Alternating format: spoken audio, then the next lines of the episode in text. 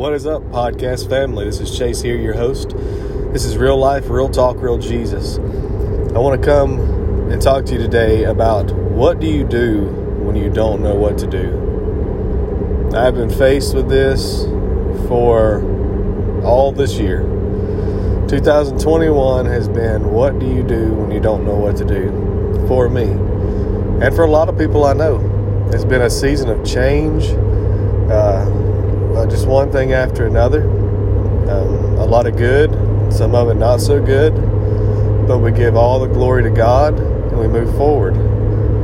So, the big question here is what do we do when we don't know what to do? Well, first, we settle our mind, we settle our thoughts. Because when we do stuff unsettled, when we do stuff in a hurry, when we do stuff in a rush, when we don't take time to process things, we make choices and decisions that we're going to regret or that are too soon. So I've learned that we take time, we process, we slow our mind, we turn to the Lord in prayer, we seek Him, we wait for an answer. Patience, I'm learning, is the key here. The key to listening to where God wants to take us.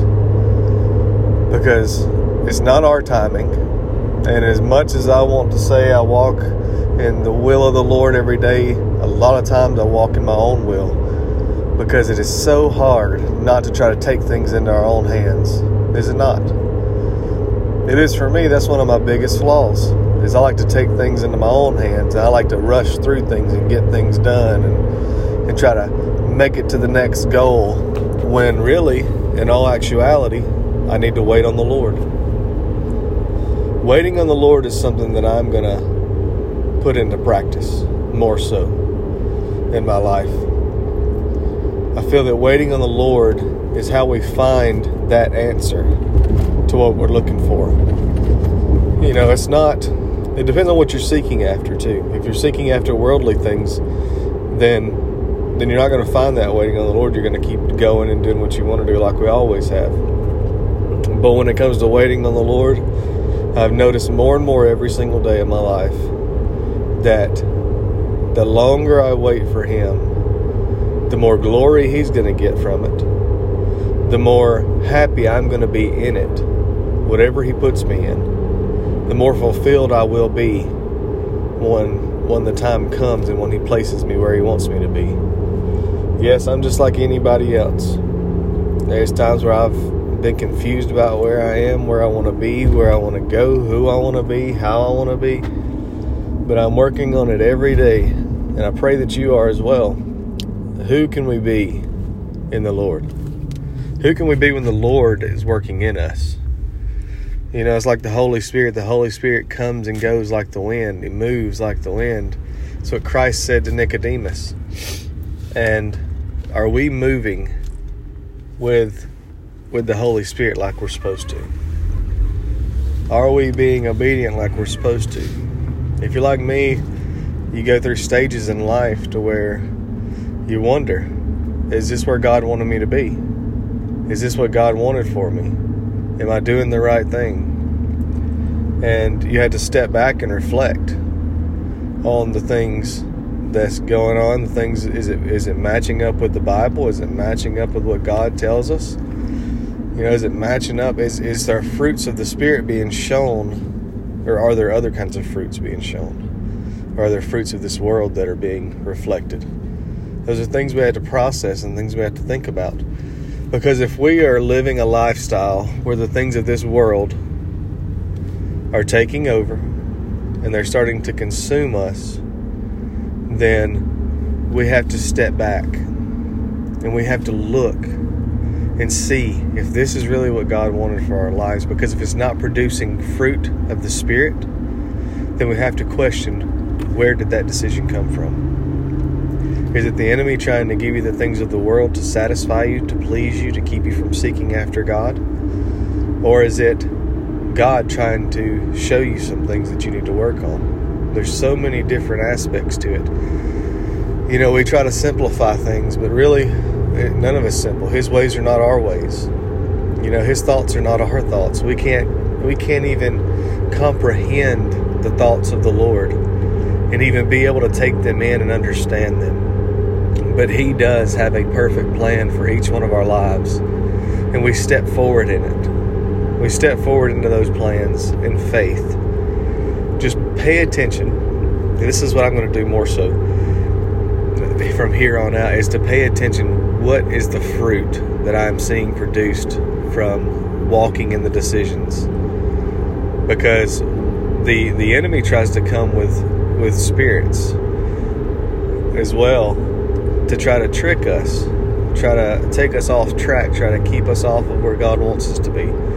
If we're living in sin more than likely that's not where God wants us to be.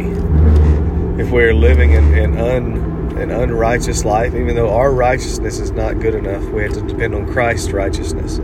But if we're not living more of a righteous life filled with the joy and the hope of the Holy Spirit, then we have to question is that is that where God put us?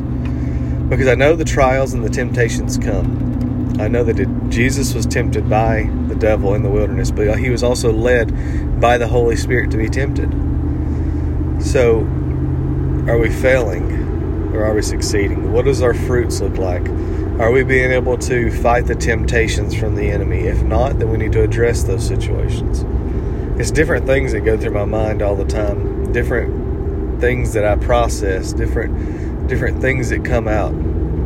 But this is where we need to really buckle down into the Bible and studying our word and knowing what the word says about life because it can teach us and it can explain to us everything. We know when we live in sin. We know when we're not producing the fruit of the Spirit because we study our Word.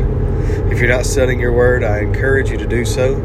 I encourage you to step up, get in your Word, study it like you were a child, like you were a just like just like you were a kid studying something so cool in school that you knew like that you love like that you loved to study. Like if you loved math you were good at it you like doing it. If you love science you like doing it.